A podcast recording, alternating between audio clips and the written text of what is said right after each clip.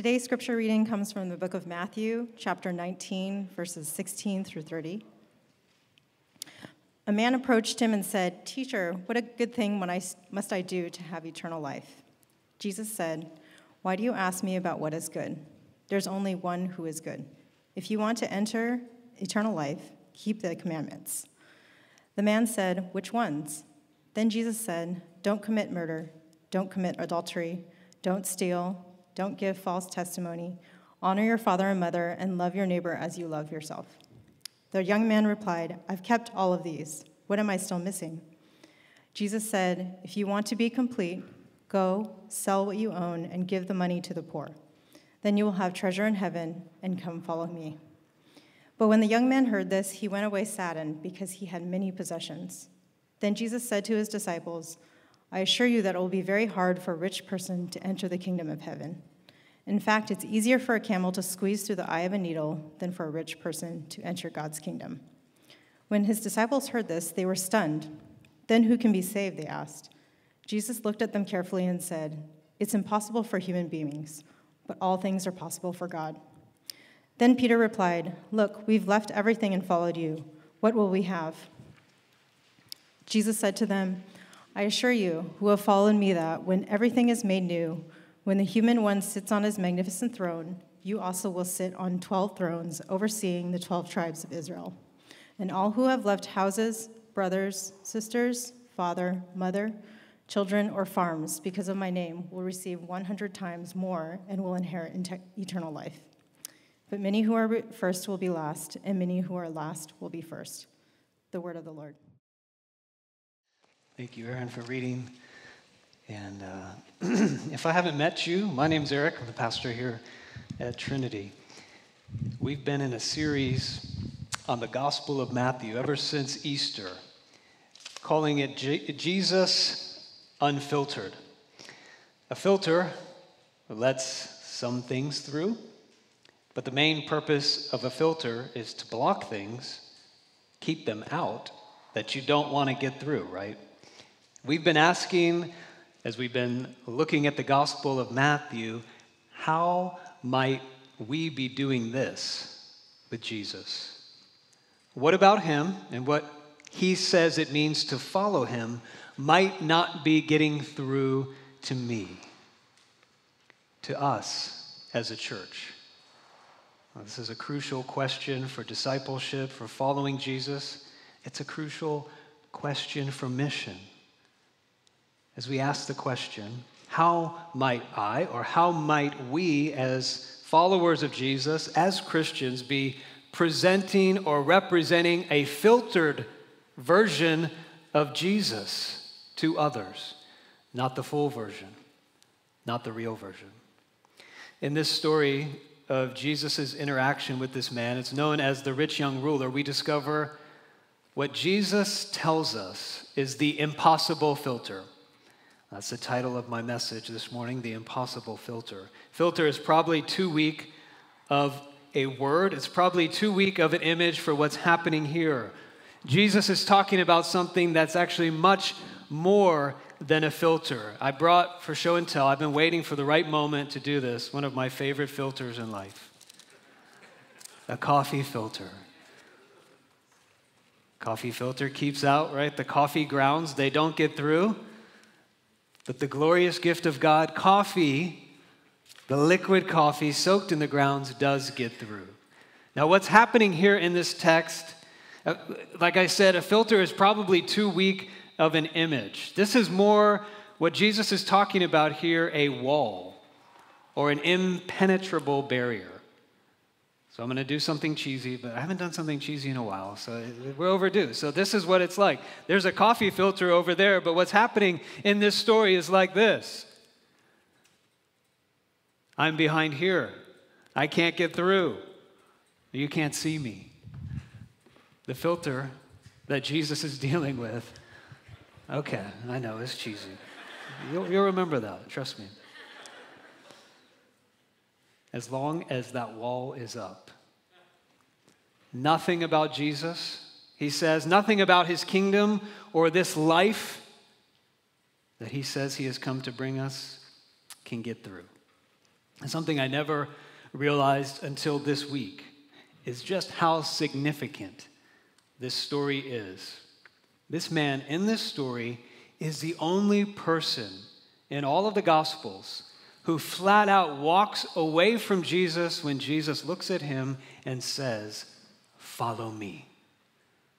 If you've read the Gospels, you realize that when Jesus says those two words, there's something almost irresistibly powerful about that. He says that to Matthew, the tax collector, he says that to Peter, he says that to James and John, and they leave everything and follow him. A few times people said, Okay, Jesus, I will follow you, but I have something important to do. Can I do that first? But no one except this man walks away from Jesus and flat out says, No.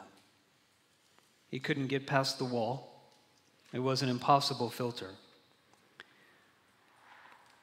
That wasn't a cheesy trick of mine either. That was just that was just for the camera, I think. He couldn't get past the wall.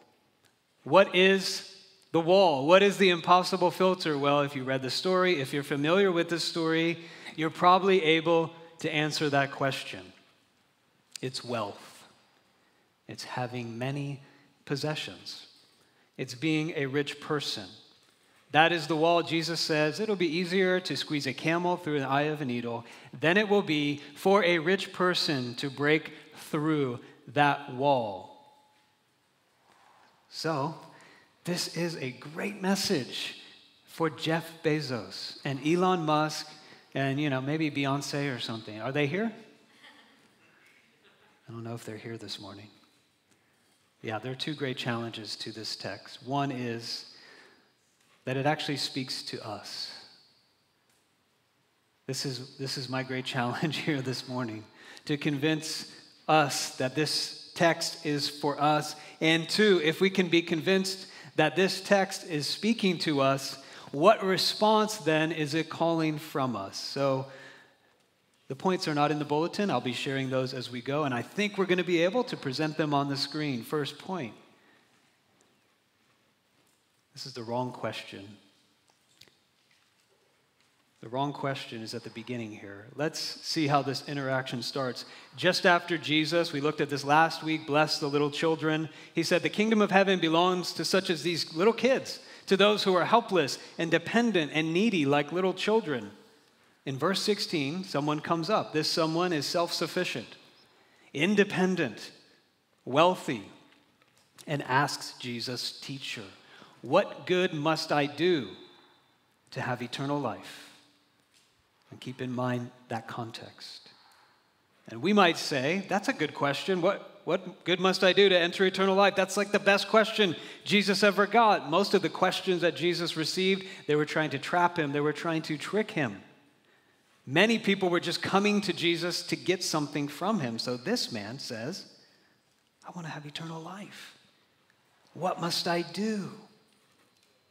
But Jesus does not answer him in the way that we would expect at all.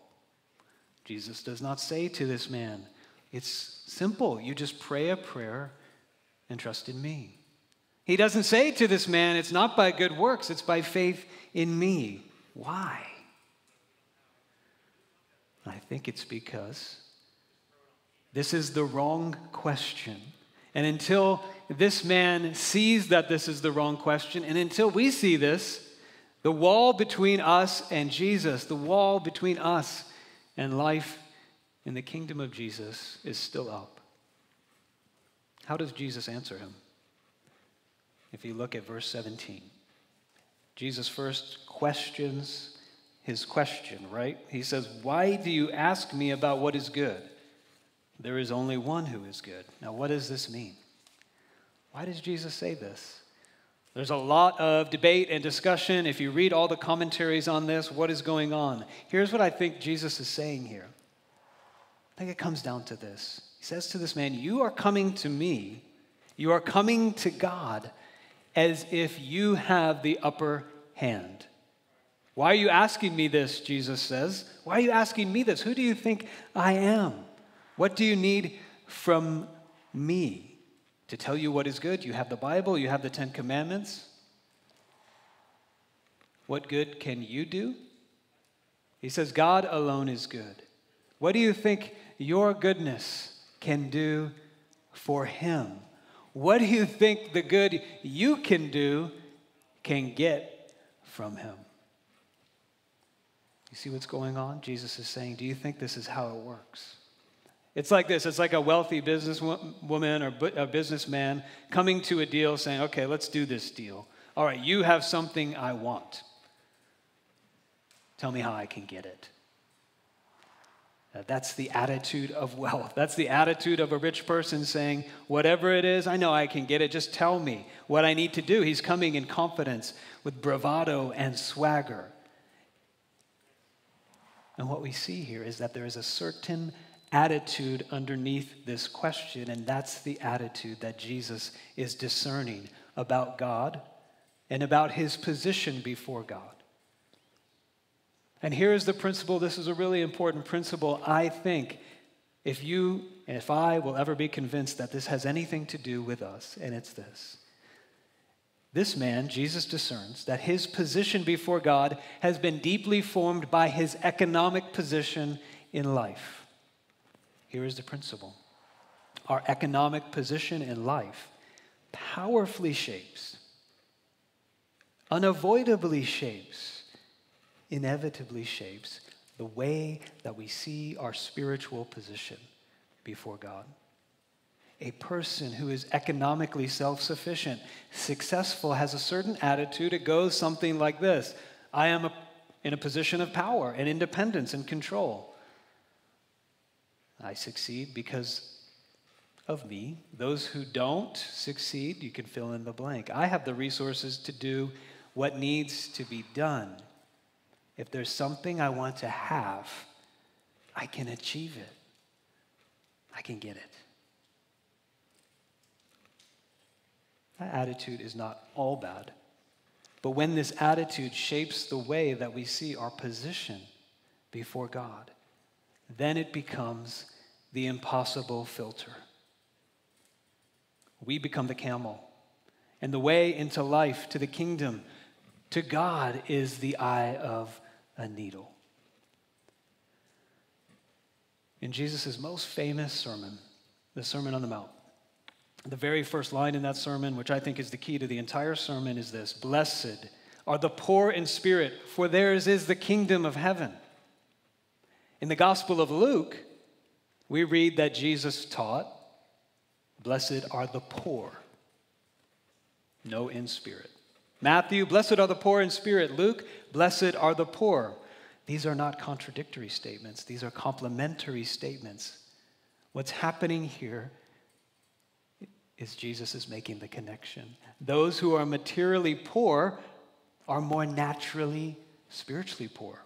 Those who are materially well off and successful are more naturally well off in spirit, rich in spirit, or maybe to bring it a little bit closer home to us, we could say, we'll call it middle class in spirit.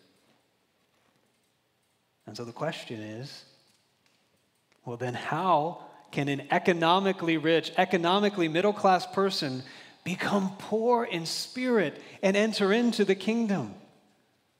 How can the wall come down? Well, Jesus says it is impossible. It is impossible for this to happen for a human being. So let me pause here and just ask you to reflect. Is any of this, is anything that I said, is anything going on here about us? Or is it just about Jeff Bezos and Elon Musk and those people who we said? those are the rich people? Now, I, I could point to stats. I'm like, can, can you even trust stats online anymore? You know, you read a stat and everyone's like, that stat's horrible or whatever. But I think we can do something something safe here by saying if your an- annual income is somewhere around $50,000, you have more wealth than 99% of the world, even if that's off a little bit. That's the reality. So you could subtract 25,000. If your annual income is 25,000, you're still in the upper 90s of the percentiles.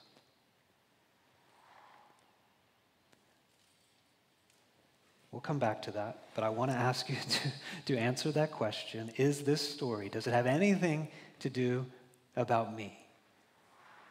This story is all about how God can do the impossible, namely, how God can give a poor spirit to a middle class person. And it starts with asking ourselves Am I asking the wrong question?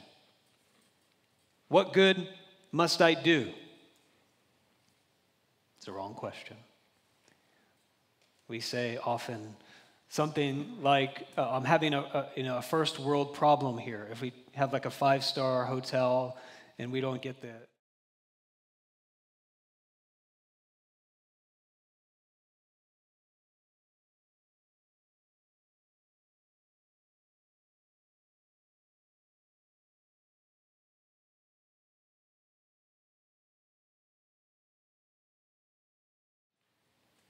tax collectors, sinners, prostitutes, those who came broke into Jesus. You notice they never asked this question of Jesus. Yet they were entering in, yet they were pouring in, yet they were finding the kingdom. It's the wrong question. You may have noticed something about the specific commandments that Jesus tells this man to, to keep. He says, Well, what do I need to do? Okay, keep the commandments. Which ones? Um, okay. Here they are. You might notice Jesus left some out. In fact, he left half of them out. There are only five. He adds his favorite summary of the second table of the law, dealing with love of neighbor from Leviticus. But Jesus leaves out commandments 1 through 4 and commandment 10, which are about worship and idolatry, and commandment 10 about coveting. Say, that's interesting. Why did Jesus leave those out? He mentions the commandments that by and large you can measure externally and observe and say, I haven't murdered anyone, I haven't committed adultery, I haven't stolen or given false witness, I've honored my parents pretty much. I'm good, right?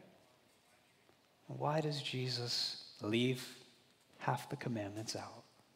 I think Jesus is purposefully focusing in on this man's success where he is good, where he is rich in spirit, where he is middle class in spirit, where he is succeeding, to see if, to open the door a little bit, to see if he will admit it's not enough, to see if he will change his attitude and realize he doesn't have the upper hand.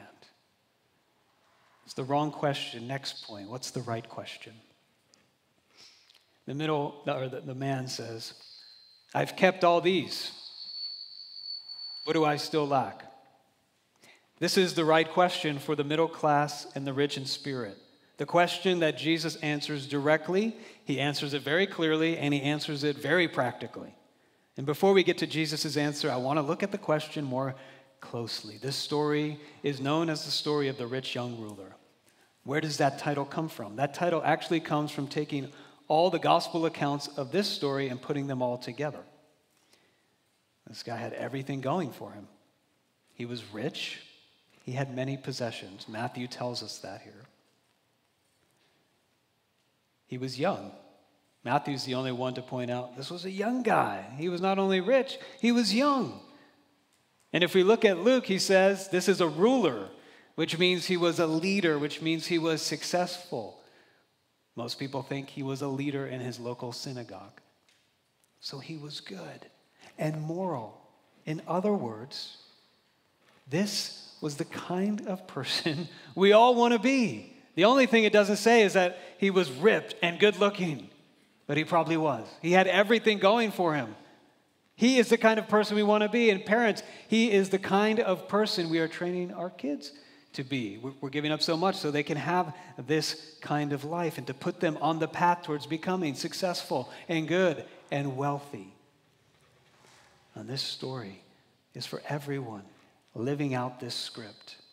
This story is for everyone who is teaching their kids to live out this script, encouraging their friends to live out this script, believing it will bring life. This man's question is meant to wake us all up. He says, What am I missing? In other versions, he says, What do I lack? There's something missing, there's something lacking. None of it is enough. He has it all. He said, What, what am I missing? What do I lack? In the Gospel of Mark, if you read this story, it tells us something extra I think is really important about this story. In this moment, at this moment, right here, at this point in the conversation, Mark says Jesus looked at this man and he loved him. There's nothing else like that statement in all of the Gospels. He looked at the man and he loved him. You know, maybe he asked this question with a little pride I've kept all that. What do I need to do? What else? But this seems to be the right question to Jesus. The word that this man used for lack, the word that's translated here um, in the Greek, it's, it's a word meaning need. It's translated need or destitute or falling short. It seems like he's beginning to come in poverty of spirit. That though he had everything, he was still experiencing a barrenness in his soul. And Jesus looked at him and said, I love you. And what I am about to say next is because I love you. Jesus has very difficult words when you read the Gospels for the comfortable and the wealthy and the successful. A lot of hard things to say about money. These are the passages in the Gospels that, if we are honest, if I am honest in my life and in my experience, being a Christian, being a pastor for some 20 some years, we tend to dodge these, water them down, and excuse ourselves from these and say, that's for other people who are richer than me. And so we filter them out and we move on with life, trying to fill our lack with more success, with more possessions, with more of our own goodness. And so, hear me as we move into this next point. Please. When we are honest with Jesus and say, Jesus, I've tried to live out that script. I've tried to live this good life and follow that script to be successful and good, upwardly mobile. But, but what do I lack? Something is missing. Jesus looks to the person who asked that question in love, and what he says next comes from a heart of love. He says, It's so hard for you to enter my kingdom. It's impossible. There is a wall, but if you listen to what I have to say to you and not excuse yourself and not dodge this question, I can make it possible for you. I can lead you into life. That's what I want you to have. So, what's the answer to the question? The wrong question, the right question. Now let's look at the impossible answer. It's an impossible answer Jesus gives. Go, sell all your belongings, give to the poor, and you will have treasure in heaven. Then come, follow me. In other words, Jesus is saying, Now I'm going to focus on the commandments that I left out the first time. The first and the tenth, namely, you shall have no other gods before me, you shall not covet. Both of which you are not keeping, both of which are keeping you out from the kingdom and from the life that I came to give. This man's economic position was his God. The possessions themselves, the money itself, is not evil. They are not bad, but what they meant to him. The place he gave them was his God, his security, his significance, his status was all wrapped up in his wealth and his goodness and his success. That was his treasure. And Jesus says, You have to give it up. You can't serve both God and money. You have to give up everything that has poisoned your spirit, that makes you proud and self sufficient and independent, everything that keeps you middle class in spirit, and become poor literally. So you can become poor spiritually. Only then can you follow me into life. And this was impossible for this man. So it says he went away. This, this version says saddened. A better translation is grieving. He went away grieving. Why? I think something in him knew Jesus was right, but he couldn't do it. He couldn't let go. It was impossible for him. What about us? What about for you? It was impossible for him. Is it possible that in Jesus' answer there is something for us, for you?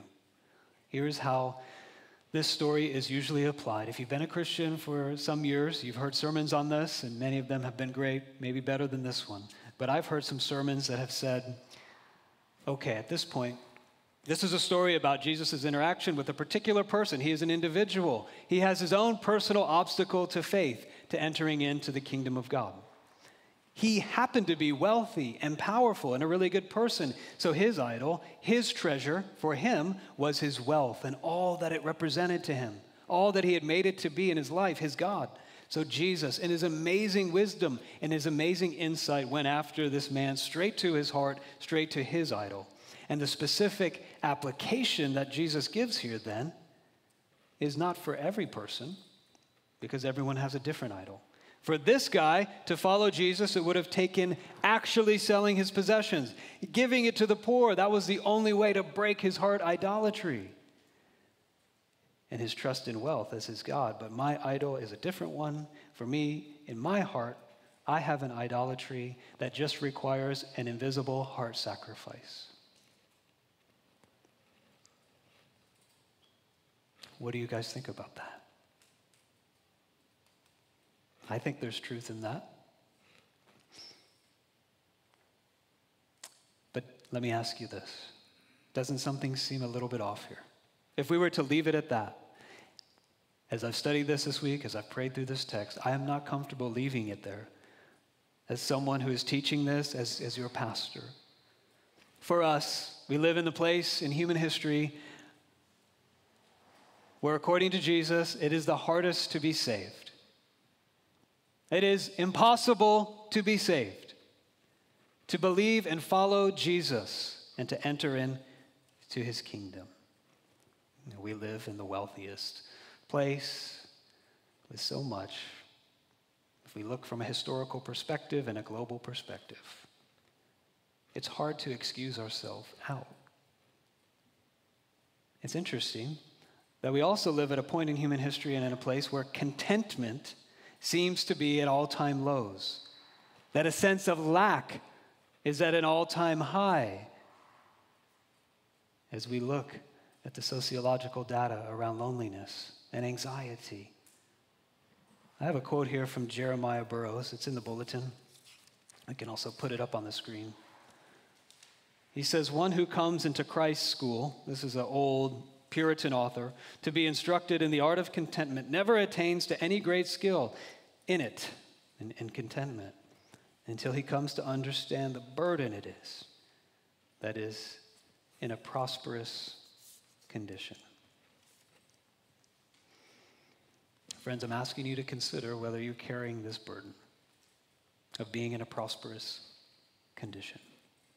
And Jesus says, if you want to be complete, other translations say perfect. He doesn't mean morally perfect, having never sinned. Perfect here in the Bible means to be complete, to be whole.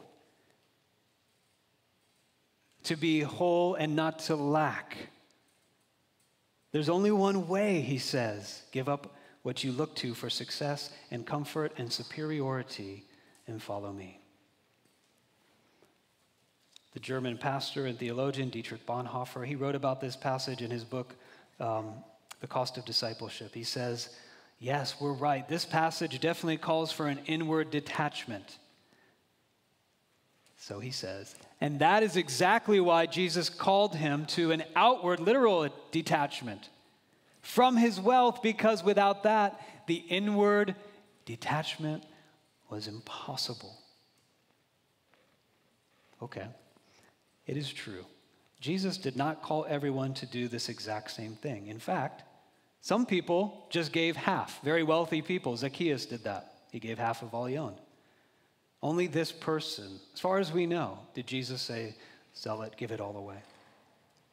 It's personalized, that is true. But Jesus did say this to all of his disciples in Luke chapter 12, starting in verse 31 Seek his kingdom, and these things will be provided for you.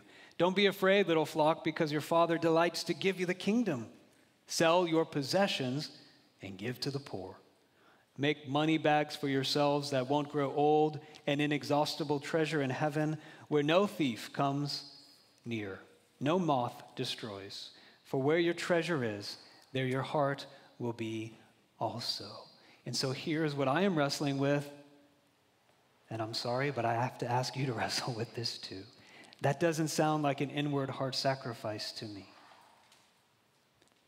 That sounds like a literal giving up of some of what we have.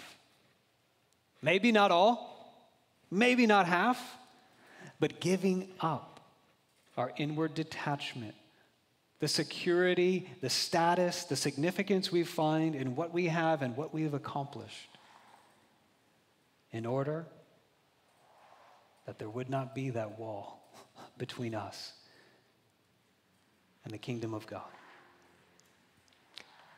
Is it possible that the only way you can be inwardly free from a detachment to your wealth and success and security and need for control and achievement is through actually giving up some of these things.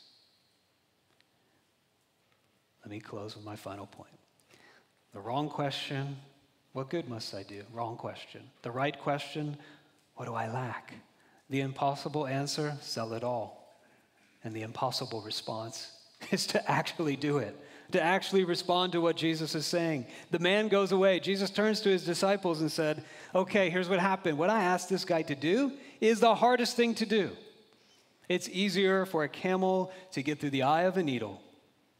You may have heard that that's referring to some kind of gate in Jerusalem called the, cam- or the needle's eye. That's not true. That's a myth. That's just a way to avoid this text. He's talking about the eye of a needle, and I looked up what a needle looks like back in the ancient Near East. And then the eye is even smaller than the eye of a needle that we use today. The smallest opening imaginable. It's easier to get a camel through that than it is for a rich person to enter the kingdom of God. Who can be saved, they asked. At this time, almost everybody thought if you are prosperous, that is a sign of God's blessing. That is a sign of God's favor. And Jesus says, no, not at all. It is a sign of danger. And they're like, What? And Jesus says, With man, it is impossible. With God, all things are possible. It is possible by God's grace and power for the camel to get through the eye of a needle. It is possible for a rich, successful person to become poor in spirit and to respond to Jesus and to enter into life. How? How? The last two things I want to say. You must be shattered and you must surrender. If this is you, in any way, shape, or form, if you have a middle class spirit, it must be shattered and you must surrender. In verse 30, the very last verse of this whole passage, Jesus says, The first will be last and the last will be first. It's clear what he's saying there. He's saying, You think the rich and the prosperous are first. No, they're last. It's the poor and the broken who are first. And that shatters the middle class spirit. This passage shatters completely the false idea of Christianity that middle class in spirit people have. It goes like this Christianity teaches us to be good, moral people who do enough good in our lives. We avoid the worst sins so that when we die, we get into heaven and live forever. And in the meantime, as we do good, God will bless us and give us good opportunities. That is exactly the faith of the rich young ruler. And that is not Christianity. Everything about that false idea of Jesus and Christianity is completely destroyed in this one story. No, Jesus says, Christianity teaches us to be humble and broken and poor in spirit people who do good not in order to get eternal life, but because we have entered into eternal life by giving up everything that makes us proud and independent and self sufficient in order to follow Jesus, knowing it might cost us everything. But it will be worth it no matter what. Nothing I can give up, nothing I can lose can even compare. It's a hundred times greater, Jesus says, what he has for us in his kingdom. Can we believe it? It all comes down to can we trust that that is true? Give up my security, give up my status, give the thing up that gives me significance. Give up control? How? Well, you have to trust the one who said it. Can we trust him? Well, Christianity says he has already given up everything for you. Jesus gave up his position of glory. Jesus gave up all the riches of heaven, his status as a king, the king of all things, to become poor, to be born as a peasant, to be homeless, to die with no possessions, to die as a nobody, to be vulnerable in human flesh. Why? Why would he give up all of that to break down the wall? To break down the wall so that we would trust him, letting go of anything that stands in the way between us and his kingdom. We must have our middle class spirit shattered. And lastly, we must let go of anything that Jesus calls us to surrender. I just want to close with this illustration. When you're moving in, I know a number of you have moved into some new houses, and when you're moving in, it's always an adventure to see if your stuff can get into your new house. And a lot of it depends on the size of the doorway. And so you spend all this time trying to like get the right angle to get into the house. Can we do it this way? Can we do it that way? Do we have to take it apart? And you're like, I have to figure out how to get this thing inside. Jesus is saying here, you can enter into the kingdom of heaven, life as it was meant to be, but the door is very small. You cannot take you cannot take your wealth as it defines you, as it gives you status and significance. You can only come yourself, empty, poor, with nothing. You have to leave it at the door and enter in. It's either the house or the thing that doesn't fit in the house to enter into the kingdom to follow Jesus into life. There will be doors in the beginning of our journey with, with Jesus. There will be doors on the journey following after Jesus, especially for us who are middle class in spirit. And only you can fit. Jesus will call you to surrender what you're looking to for security, significance, and status, and leave it at the door. My final thought how can we start? How can I get a start on this? If this applies to me, what kind of response does it call for from me? Well, I can be very bold and very upfront here because Jesus doesn't say, sell all your possessions and give it to the church. So this has nothing to do with giving to Trinity or me or anything else. He says, give it to the poor. And I want you to consider maybe that is the response. Maybe that's a response for you. I think right now, for our church, for our compassion ministry, we're more prepared than maybe we've ever been. If anybody has a conviction of heart that says, I'm surrendering, I want to give up something, I'm holding on to it too closely. It's defining me. It's my status. It's my security. And I want to do something about this. I want to give to the poor. I think we can help you do that. You can talk to David. You can talk to our compassion team about that. You have to leave it at the door and enter in. Let's pray. Let's ask God to give us the grace for that and to do the impossible. God, we ask that you would do the impossible in us. For many of us, it's just impossible that this text has anything to do with us. We just can't hear it. And I pray for us who struggle to know does this even speak to me? That you would make it abundantly clear that we would not be able to escape if this text is for us that you would impress it upon our hearts, and that you would also help us to leave at the door whatever we need to leave at the door. That we would trust you, Jesus, that whatever you call us to give up, I can't even compare to you and all that you have in store for us in your kingdom. So, in this time, I pray as we reflect, as we sing together, that you would help us identify and help us give up and surrender. Whatever it is that you call us to, for your glory and for your kingdom. In Christ's name, amen.